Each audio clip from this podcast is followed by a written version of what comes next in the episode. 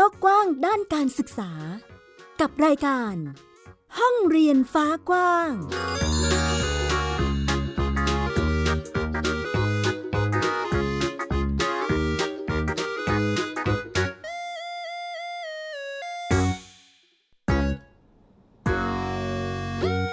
สวัสดีค่ะ ต้อนรับคุณผู้ฟังทุกท่านเข้าสู่รายการห้องเรียนฟ้ากว้างค่ะ กลับมาพบกับดิฉันหมิวอัยดาสนศรีที่นี่ www.thaipbspodcast.com นะคะ เช่นเคยเรามีเรื่องราวข่าวสารด้านการศึกษาในมิติต่างๆ มาเล่าให้ฟังเช่นเคย วันนี้ค่ะ มีเรื่องราวเกี่ยวกับบรรยากาศของการไหว้ครู รวมไปถึงการสร้างนวัตกรรมจากเด็กๆ ที่เรียกว่ามีฝีมือนะคะ แล้วก็มีประเด็นเกี่ยวกับ การเรียนรู้ของเด็กๆ ที่อยู่ในพื้นที่ห่างไกลด้วย ส่วนเรื่องราวจะเป็นอย่างไรนั้นไปติดตามกันค่ะ ไทย PBS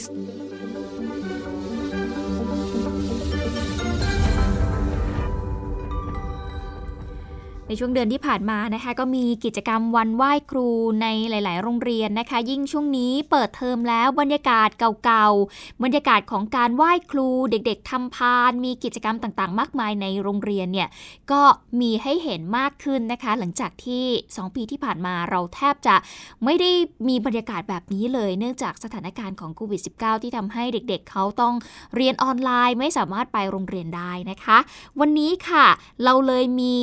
กิจกรรมวันไหว้ครูวิถีใหม่ในช่วงที่เป็นช่วงเปิดเทอมแบบนี้นะคะ พาไปที่โรงเรียนลำปายมาศพัฒนาที่จังหวัดบุรีรัมย์ค่ะ ซึ่งนักเรียนแล้วก็ผู้ปกครองเขาได้มีการร่วมกันจัดขึ้นมา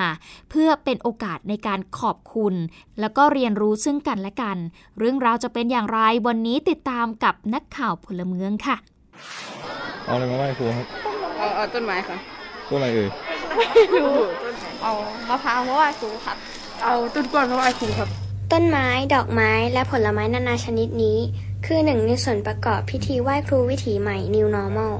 โรงเรียนลำไปลายมาศพัฒนาจังหวัดบุรีรัมย์โดยเป็นสิ่งของง่ายๆ ที่หาได้รอบตัว ใครมีอะไรก็นำมาไหว้ได้ และเมื่อถึงเวลาไหว้เสร็จก็เข้าเรียนตามปกติ โดยมีพ่อแม่ผู้ปกครองร่วมกันจัดขึ้นทุกปี ก็จริงๆเราก็ก็มีมีแบ่งกันเข้าไปคุยกับเด็กๆอะค่ะว่าพี่ๆรู้สึกยังไงกับกับงานไหว้ครูที่จะเกิดก็คือฟังความรู้สึกเขาแล้วก็ได้สอบถามเขาว่าเออเขาอยากจะเอามาอะไรมาไหว้ครู เพราะอะไรก็คือแต่ละคนก็จะมีความความคิดเห็นต่างๆกัน แล้วก็มีเหตุผลให้กับตัวเขาเองค่ะ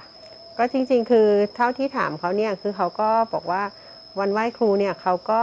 เพื่อที่เขาจะ ได้ขอบคุณคุณครูที่คุณครูเหนื่อยนี้ค่ะ เพราะนั้นคือเขาก็อยากจะหาสิ่งที่เขาคิดว่าเขาจะให้เพื่อให้ได้ให้ครูมีกำลังใจหรือว่าให้ให้ตอบแทนพระคุณครูตามตามที่เขานึกออกเนี่ยค่ะ ไม่เพียงแต่นักเรียนเท่านั้นที่ไหว้คุณครู แต่ที่นี่ยังให้คุณครูได้ไหว้นักเรียน ซึ่งถือเป็นเทศกาลขอบคุณซึ่งกันและกัน เพราะเชื่อว่าทุกคนต่างเป็นคุณครูของอีกคนได้ ทุกคนแบบให้ความร่วมมือโดยที่ไม่ต้องใช้เครื่องเสียง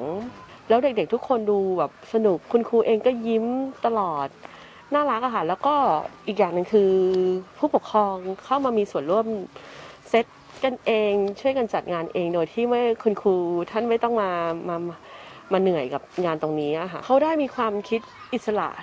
กับสิ่งที่เขาอยากจะให้จริง ๆ โดยที่เราไม่ได้ไปตีกรอบให้เขาอะค่ะ แม่ชอบตรงที่ว่าพอทำพิธีเสร็จแล้วก็กอดคุณครูทุกท่านได้โดยที่แบบไม่เคอะเขินนะคะมันดูศักดิ์สิทธิ์แล้วก็ดูเป็นเขาเรียกว่ามาจากใจของเด็ก ๆ จริง ๆ ที่ไม่ได้โดนบังคับอะค่ะถ้าในความคิดของคุณแม่ก็คือเป็นแบบอย่าง เขาได้แบบอย่างได้ความรู้สึกเหมือนมีคนพาเขาทำเขาก็เลยทำตาม อันนี้พูดในวัยของเด็กปหนึ่งนะคะเพราะลูกอยู่ปหนึ่งแต่พอเมื่อเขาโตขึ้นเป็นวัยรุ่น ไม่รู้ว่าทัศนคติเขาจะเปลี่ยนไปหรือเปล่าอย่างเงี้ยค่ะ เด็กแต่ละคนเขาอาจจะมีความคิดที่ไม่เหมือนกัน อย่างเช่น ลูกชาย ก็จะสื่อออกมาโดยการเขียนการ์ด เด็กบางคนก็เห็นมีทุเรียน อาจจะแบบอาจที่บ้านมีหรืออยากให้หรือกินแล้วอร่อย ก็เลยอยากให้คุณครูทานด้วยมันมันสื่อถึงว่าเด็กเขาชอบสิ่งไหน เมื่อเขารักคุณครูแล้วเขาก็อยากให้คุณครูได้สิ่งนั้นเหมือนที่เขาชอบเขากินมาอร่อยเขาก็อยากให้คุณครูได้เหมือนสิ่งที่เขาได้เหมือนกันนะคะ นักข่าวพลเมืองโรงเรียนลำไปายมาศพัฒนารายงาน นอกจากบรรยากาศการไหว้ครูแล้วเรายังมีเรื่องราวของการเรียนรู้ในมิติต่างๆ มาฝากกันเช่นเคยนะคะ เรื่องนี้เป็นเรื่องที่น่าชื่นชมมากค่ะ เป็นเรื่องราวของนักเรียนชั้นมัธยมศึกษาปีที่ 5 โรงเรียนพรสิริกุล จังหวัดตรังนะคะ เขาได้มีการคิดค้นนวัตกรรมขึ้นมา เพื่อแก้ไขปัญหาในชีวิตประจำวัน ทั้งเครื่องถนอมสายตาเมื่อต้องใช้คอมพิวเตอร์เป็นเวลานานๆ แล้วก็เครื่องวัดความสูงอัตโนมัติค่ะ อยู่ใกล้เกินน้อยกว่า 18 นิ้วก็จะก็จะส่งผลเสียต่อสายตาทั้งในปัจจุบันแล้วก็ในระยะยาวค่ะ แล้วก็กลุ่มเราก็คือเหมือนได้คิดค้นเพราะว่าในปัจจุบันทุกคนก็คือใช้คอมในการทำงานแล้วสมมติเราเพ่งหน้าจอก็จะส่งเสียงค่ะ แต่ถ้าเราพิมพ์ปกติก็จะไม่มีเสียงปกตินี่เป็นเสียงของนางสาวเกวลิน ทองมณี และก็นางสาววิวันรัตนสมจริงค่ะ เป็นนักเรียนชั้นมัธยมศึกษาปีที่ 5 โรงเรียนพรสิริกุลจังหวัดตรัง พวกเธอสาธิตวิธีการใช้งานเครื่องถนอมสายตา ที่ถูกนำมาติดตั้งบนจอโน้ตบุ๊กหรือว่าจอคอมพิวเตอร์นะคะ ซึ่งจะส่งสัญญาณไฟสีแดงทันทีถ้าหากผู้ใช้เนี่ยเข้าใกล้จอคอมพิวเตอร์ แล้วก็ส่งผลกระทบต่อสุขภาพของสายตา ก็จะมีการแจ้งเตือนเลยนะคะ ส่วนการทำงานของเครื่องมือวัดความสูงอัตโนมัตินั้น เมื่อนำมาติดตั้งบนผนัง กระจกหรือว่าปูน ระยะความสูงไม่เกิน 2 เมตร แล้วให้คนที่ต้องการวัดความสูงนั้นไปยืนใต้เซ็นเซอร์ จากนั้นเซ็นเซอร์ก็จะทำการวัดความสูง แล้วก็ส่งผลไปยังเครื่องทันที เรียกว่าเป็นนวัตกรรมที่เด็กๆ หลักสูตร สสวท มีการประดิษฐ์ขึ้นมานั่นเอง ซึ่งนายธนิตศรีขำ ครูผู้สอนหลักสูตร สสวท ก็บอกนะคะว่าการคิดค้นนวัตกรรมต่างๆ ของนักเรียนเนี่ยเป็นแผนของการจัดการเรียนรู้แบบใช้โครงงานเป็นฐาน ซึ่งก็ให้ลงมือปฏิบัติงานจริงอย่างมีระบบค่ะ โดยมีการกำหนดให้นักเรียนในทุกระดับชั้นนะคะ ต้องนำเสนอชิ้นงานอย่างน้อยคนละ 1 ชิ้น ซึ่งขณะนี้นวัตกรรมที่เด็กๆ คิดค้นได้ ทั้งเรื่องของเครื่องวัดความสูงอัตโนมัติ แล้วก็เครื่องถนอมสายตานั้นก็เริ่มมีบุคคลภายนอก ให้ความสนใจ สั่งให้โรงเรียนเนี่ยผลิตเพื่อนำไปใช้งานจริงบ้างแล้วนะคะ ก็เรียกว่าสร้างความดีใจให้กับเด็กๆ นักเรียนที่ประดิษฐ์คิดค้นเป็นอย่างมากเลยล่ะค่ะ เรียกว่าเป็นอีกหนึ่งห้องเรียนที่ช่วยเสริมสร้างทักษะบางอย่างให้กับเด็กๆเขาได้มีการคิดค้นนวัตกรรมใหม่ ๆ และนี่ยังสามารถต่อยอดไปสู่การสร้างรายได้ จริงๆ แล้วการมีวิธีคิดที่เป็นระบบแบบนี้มันจะนำไปสู่การต่อยอดในอนาคตในการที่จะเรียนในระดับมหาวิทยาลัย แล้วก็นำไปสู่การสร้างอาชีพของพวกเขาได้ในอนาคตเลยก็ว่าได้นะคะ ติดตามรายการของไทย PBS Podcast ได้ทาง www.thaipbspodcast.com แอปพลิเคชัน Thai PBS Podcast หรือฟังทาง podcast ช่องทางอื่น ๆ Spotify SoundCloud YouTube Google Podcast Apple Podcast และ Podbean ไปกันที่จังหวัดเชียงใหม่กันบ้างค่ะ เราไปดูโรงเรียนมัธยมแห่งหนึ่งในจังหวัดเชียงใหม่นะคะเขามีการเปิดสอนหลักสูตรขับรถแทรกเตอร์ และรถแบ็คโฮให้กับนักเรียนชั้นม .6 หลังจากที่ไปสำรวจแล้วก็พบว่านักเรียนหลายคนเนี่ยไม่ประสงค์จะเรียนต่อในระดับอุดมศึกษาแล้วนะคะ โดยเหตุผลก็คือด้านความพร้อมของทางครอบครัว วันนี้คุณสมคลานเครือบุญจะพาไปดูการเรียนการสอนของที่นี่กันว่า การเรียนขับรถแทรกเตอร์ และรถแบ็คโฮนั้นเป็นอย่างไรค่ะ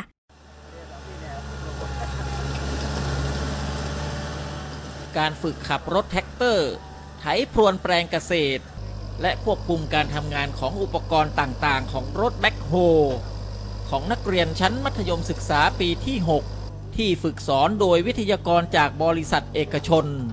เป็นหลักสูตรการเรียนรู้ของโรงเรียนสารพีวิทยาคมอำเภอสารพีจังหวัดเชียงใหม่ นายมนลุงจิงหนึ่งในจำนวนนักเรียนชั้นมัธยมศึกษาปีที่ 6 ที่สมัครเรียนหลักสูตรการขับรถแทรกเตอร์ และรถแบ็คโฮบอกว่า ครอบครัวเป็นชาวไทยใหญ่ และมีฐานะยากจน จึงต้องเรียนรู้และหาประสบการณ์ เพื่อนำไปใช้ประกอบอาชีพ หลังเรียนจบชั้นมัธยมศึกษาปีที่ 6 อย่างพวกผมเนี่ยไม่มีบัตรบัตรประชาชนก็ไม่สามารถเข้าถึงสิทธิ์ของคนไทยได้ร้อยเปอร์เซ็นต์นะครับ จึงต้องหาอาชีพใช่ต้องหาอาชีพเสริมช่วยตัวเองครับ เพื่อให้มีรายได้มากขึ้น ผู้อำนวยการโรงเรียนสารพีวิทยาคมระบุว่าที่ผ่านมาทางโรงเรียนพยายามให้นักเรียนได้เรียนต่อในระดับสูงขึ้นทุกคน แต่ก็ยังมีนักเรียนร้อยละ 20 ที่ไม่สามารถเรียนต่อได้ด้วยเหตุผลต่างๆ จึงมีแนวคิดเปิดหลักสูตรสอนขับรถแทรกเตอร์ และรถแบ็คโฮเพื่อเปิดโอกาสให้นักเรียนสามารถนำไปใช้ในการประกอบอาชีพได้ มีนักเรียนกลุ่มหนึ่งนะครับที่ไม่ประสงค์จะฝึกฝึกงานหรือออกอาชีพ เนื่องจากอาจจะมีเหตุผลหลายปัจจัย เช่นยากจนบ้าง หรือไม่ประสงค์ที่จะเรียนต่อเนื่องจากมีอาชีพส่วนตัวที่จะรองรับ นะครับคณะครูก็เลยปรึกษาหารือกันว่า เราจะหาทางออกกับนักเรียนกลุ่มนี้ยังไง เนื่องจากโรงเรียนมีนโยบายเราจะไม่ทิ้งเขาไว้ข้างหลังนะครับ ก็ต้องสร้างแนวทางที่ให้นักเรียนสามารถประกอบอาชีพด้วยตนเองได้ครับ เรามีใบรับรอง เอาเป็นเรื่องว่าเกี่ยวกับการขับรถอย่างปลอดภัยก่อนนะครับเรียกว่า driving school ของบริษัท แล้วเดี๋ยวพออบรมเสร็จแล้วเนี่ยเราก็มีใบจริงให้ คือใบจริงเนี่ยบางทีแล้วเนี่ยน้องๆเสร็จจากโครงการนี้ปั๊บเนี่ยอนาคตอาจจะไปไปรับจ้างขับรถต่างๆเนี่ยก็สามารถจะใช้ใบเนี้ย เป็นใบ cert ซึ่งใบเขาดูได้ว่านี่ผ่านการอบรมจากพนักงานของสยามคูโบต้า อย่างขับรถอย่างปลอดภัยอย่างถูกต้อง เอาไปใช้ประกอบอาชีพได้ครับผม หลักสูตรขับรถแทรกเตอร์ และรถแบ็คโฮใช้เวลาเรียนหลักสูตรละหนึ่งสัปดาห์ โดยเริ่มที่เรื่องความปลอดภัยในการใช้งาน การตรวจสอบเครื่องยนต์และอุปกรณ์ การใช้งานคันควบคุมต่างๆ การบำรุงรักษา และการฝึกปฏิบัติงานจริง เพื่อให้นักเรียนนำความรู้ และประสบการณ์ ไปใช้ในการประกอบอาชีพได้ทันทีหลังเรียนจบ สมครานเครือบุญ ไทย PBS รายงาน เรียกว่าเป็นอีกหนึ่งหลักสูตรที่ไม่เคยได้ยินที่ไหนมาก่อนนะคะ เราอาจจะเคยได้ยินโรงเรียนสอนขับรถนะ อันนี้ก็อาจจะเป็นสำหรับบุคคลทั่วไปที่ต้องการขับรถได้ แต่อันนี้ถูกบรรจุลงไปในหลักสูตรการศึกษาของโรงเรียนในระดับมัธยมศึกษา เพื่อที่จะรองรับนักเรียนที่ โอเค อาจจะมีความประสงค์ไม่อยากจะเรียนต่อนะคะ เขาสามารถจะเอาองค์ความรู้เหล่านี้ไปต่อยอดในการทำงานเพื่อหารายได้ ช่วยเหลือครอบครัวได้ในอนาคตนั่นเองค่ะ เอาละค่ะ เราไปกันพื้นที่ห่างไกลตามแนวชายแดนกันบ้าง การเรียนการสอนเด็กๆในพื้นที่ ตอนนี้ตำรวจตระเวนชายแดนกลายเป็นกำลังสำคัญในการทำหน้าที่ครูนะคะ แม้จะมีข้อจำกัดทั้งเรื่องพื้นที่แล้วก็ความขาดแคลนหลายอย่าง แต่เจ้าหน้าที่เองก็ยังทำงานอย่างเต็มความสามารถ แล้วก็เต็มกำลัง ด้วยความรักที่มีต่ออาชีพนี้ เราจะไปติดตามเรื่องนี้กันจากรายงานค่ะ การเดินทางด้วยรถขับเคลื่อนสี่ล้อต้องยุติลง ด้วยสภาพถนนที่เต็มไปด้วยโคลนจำเป็นต้องเปลี่ยนแผนการเดินทาง จากจุดนี้คือหมู่บ้านสารวะ ต้องเดินเท้าต่อราว 19 กิโลเมตรปลายทางที่โรงเรียนตำรวจตะเวนชายแดนบ้านทิไลป้า ในเขตรักษาพันธุ์สัตว์ป่าทุ่งใหญ่นเรศวรจังหวัดกาญจนบุรี เส้นทางลาดชันอีกทั้งฝนกระหน่ำตลอดทั้งวัน ต้องใช้เวลาเดินเท้าตลอดเส้นทางกว่า 8 ชั่วโมง นี่คือหนึ่งในภารกิจของตำรวจตระเวนชายแดนในช่วงปิดป่า เมาอะไร พบกับพวกเราเท่านี้ครับ นั่นทั้งหมดแถวตรงนั่นทั้งหมดทางวางครับคุณครูขอบคุณครับคุณครูขอบคุณค่ะคุณครู เดิน 8 ชั่วโมง 9 ชั่วโมง แล้วบางครั้งก็นอนกลางป่า บางทีก็คิดว่าไม่สู้แล้ว แต่เมื่อเราเดินมาถึงเนินเขามาถึงตรงนี้ เด็กๆยืนอยู่สวัสดีครับสวัสดีค่ะครูใหญ่ มันความคิดมันจะละลายไปแล้วว่า เฮ้ย เด็กเขายังรอยเราอยู่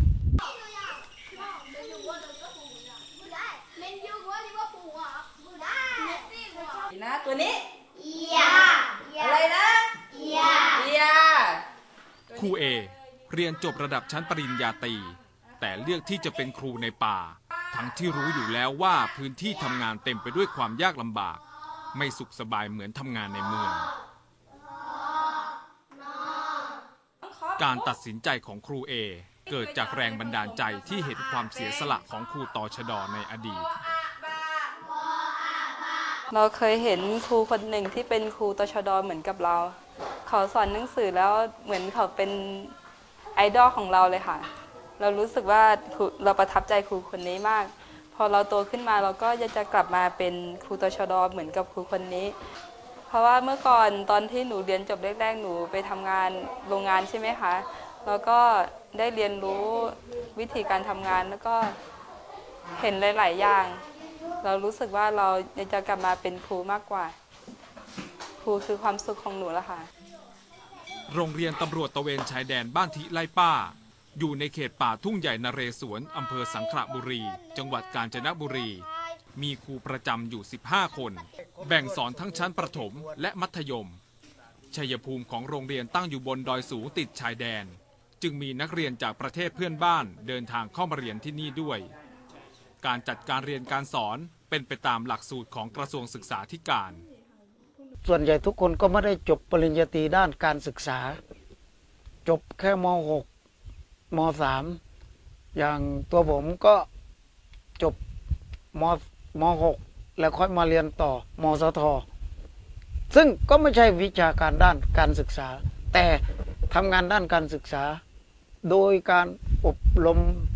โดยการฝึกฝนต่างๆ ตามที่หน่วยงานสนับสนุนและสนองงานโครงการพระราชดำริ สิ่งที่ภาคภูมิใจคือ ครูตัวชดถึงไม่จบปริญญาตรีแต่สร้างเด็กนักเรียนในป่าในเขาในถิ่นที่ห่างไกลให้เขาเติบโตได้เป็นตำรวจได้เป็นนายร้อยได้เป็นปลัดได้เป็นอะไรมากมาย พื้นป่าทุ่งใหญ่นเรศวร รวมพื้นที่กว่า 3,400 ตารางกิโลเมตร มีภารกิจมากมายตามแนวตะเข็บชายแดน ตำรวจตระเวนชายแดน คือหนึ่งในองค์คาพยพที่ทำงานบูรณาการกับหลายภาคส่วน เพื่อดูแลความสงบเรียบร้อย สร้างความเข้าใจกับคนชายขอบที่ต่างวัฒนธรรม เพื่ออยู่ร่วมกันได้อย่างผาสุก นี่ถือว่าเป็นอีกหนึ่งความตั้งใจของตำรวจตะเวนชายแดนนะคะ ที่ตอนนี้ต้องกลายมาทำหน้าที่คุณครูเพื่อให้เด็กๆนั้น สามารถที่จะเรียนรู้ได้ค่ะ พูดถึงพื้นที่นี้แล้วยังมีอีกหลายพื้นที่เลยทีเดียวนะคะที่ต้องการกำลังในการที่จะไปสอนเด็กๆ ไปดูอีกหนึ่งพื้นที่กันบ้างค่ะ แน่นอนว่าเรื่องของความต้องการที่จะเข้าถึงโอกาสด้านการศึกษานั้นเนี่ยนะคะ หลายคนเนี่ยต้องการมากๆ ก็เลยทำให้เด็กๆ นักเรียนกลุ่มชาติพันธุ์หลายคนในจังหวัดเชียงใหม่เนี่ยพยายามที่จะฝึกฝนทักษะด้านวิชาการ แล้วก็กีฬา พื่อที่จะเข้าแข่งขันแสดงความสามารถ เพื่อหวังจะสร้างชื่อเสียงให้กับโรงเรียนและก็ประเทศ เพื่อให้ได้รับการพิจารณาสัญชาติไทย และในวันสุนทรภู่ที่ผ่านมานะคะ พวกเขาหลายคนก็แสดงศักยภาพ ชนะการแข่งขันทักษะทางภาษาไทย เรื่องเราจะเป็นอย่างไรติดตามจากรายงานค่ะแม้จะได้รับรางวัลรองชนะเลิศอันดับหนึ่งในการประกวดคัดลายมือตัวอักษร กลุ่มสาระเรียนรู้ภาษาไทย ในระดับช่วงชั้นป .1 ถึงป .3 เนื่องในวันสุนทรภู่ประจำปี 2565 ที่ทางโรงเรียนบ้านศาลาอำเภอเมืองเชียงใหม่จัดขึ้น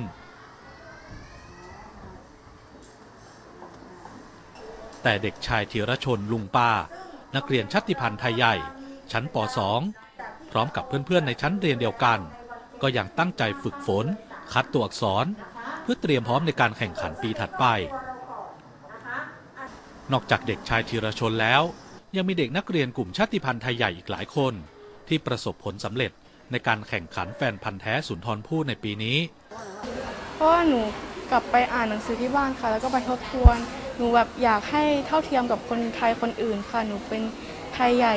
ค่ะ อนาคตหนูอยากเป็นหมอค่ะ ก็จะไปรักษาแบบพ่อแม่ป่วยอะไรแบบนี้ค่ะ แล้วก็ไปรักษาคุณพ่อคุณแล้วแม่ก็จะรักษาคนอื่นด้วยค่ะ แล้วการเรียนการสอนของเราที่นี่เป็น ก็ดีค่ะครูก็สอนเข้าใจค่ะ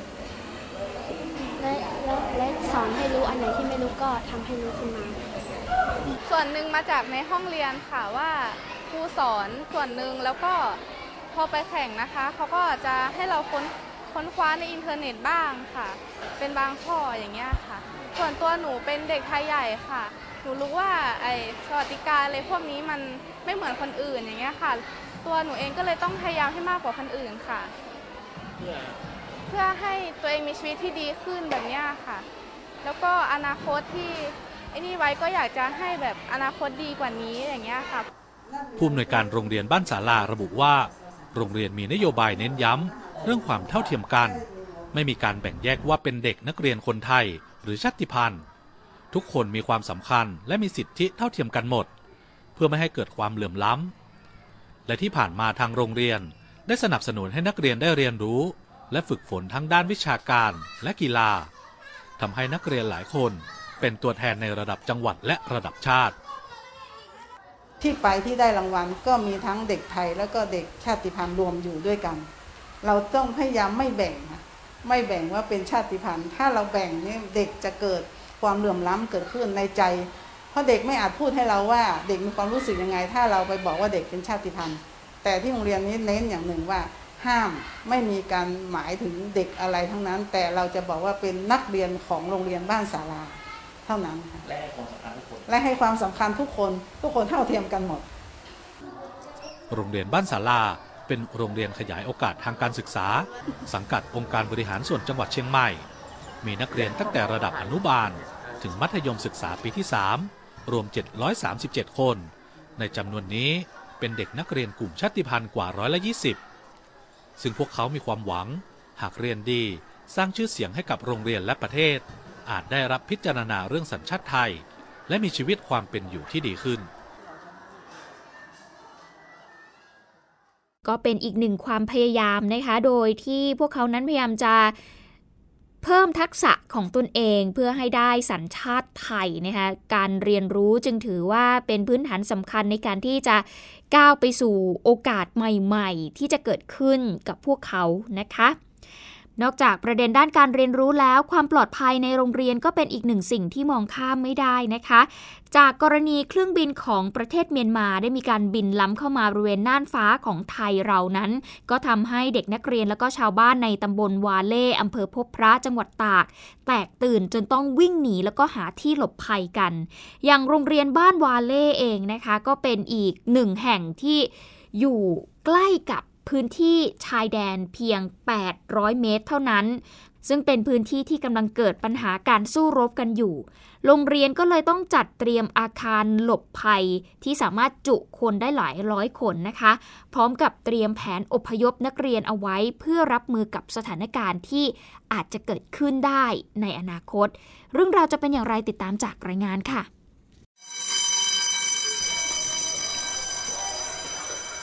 ทันทีที่ได้ยินเสียงกริ่งสัญญาณเตือนภัยติดต่อกัน 3 ครั้ง เด็กนักเรียนระดับอนุบาล จนถึงมัธยมศึกษาตอนต้น โรงเรียนบ้านวาเล่ตำบลวาเล่อำเภอพบพระจังหวัดตากกว่าร้อยคน จะวิ่งไปยังอาคารหลบภัยของโรงเรียน การซ้อมหลบภัยถือเป็นสิ่งจำเป็นของโรงเรียนแห่งนี้ เนื่องจากตั้งอยู่ห่างจากชายแดนเพียง 800 เมตร ล่าสุดกลุ่มนักเรียนได้เผชิญกับสถานการณ์จริง หลังเครื่องบินรบมิก 29 ของทหารเมียนมาบินลุกล้ำน่านฟ้าไทย ผ่านตัวโรงเรียน ก่อนจะบินวกกลับเข้าไปในเขตแดนเมียนมาเมื่อสัปดาห์ก่อน สะท้อนสถานการณ์การสู้รบในปีนี้ที่รุนแรงที่สุดในรอบกว่า 10 ปี ตั้งแต่พอมาเป็นมาอยู่ที่นี่ 23 ปีก็เพิ่งเคยเห็นเครื่องบิน เพิ่งเคยเห็นเฮลิคอปเตอร์เห็นกับตาเลยก็คือแบบยิงยิงลงมาเลย แล้วก็สั่นสะเทือนอ่าโรงเรียนก็ ได้รับผลกระทบไหมก็คืออาจจะมีความตกใจ แล้วก็อาจจะมีอ่าความกังวลในเรื่องของความไม่ปลอดภัย อาจจะมีส่วนในเรื่องของการเรียนการสอน แต่เด็กที่นี่เขาก็ชินแล้ว แต่ที่เป็นห่วงก็คือครูที่มาบรรจุใหม่ เราก็ให้กำลังใจซึ่งกันและกันแล้วพอก็มีการแบบวางแผนประเมินสถานการณ์ทุกวัน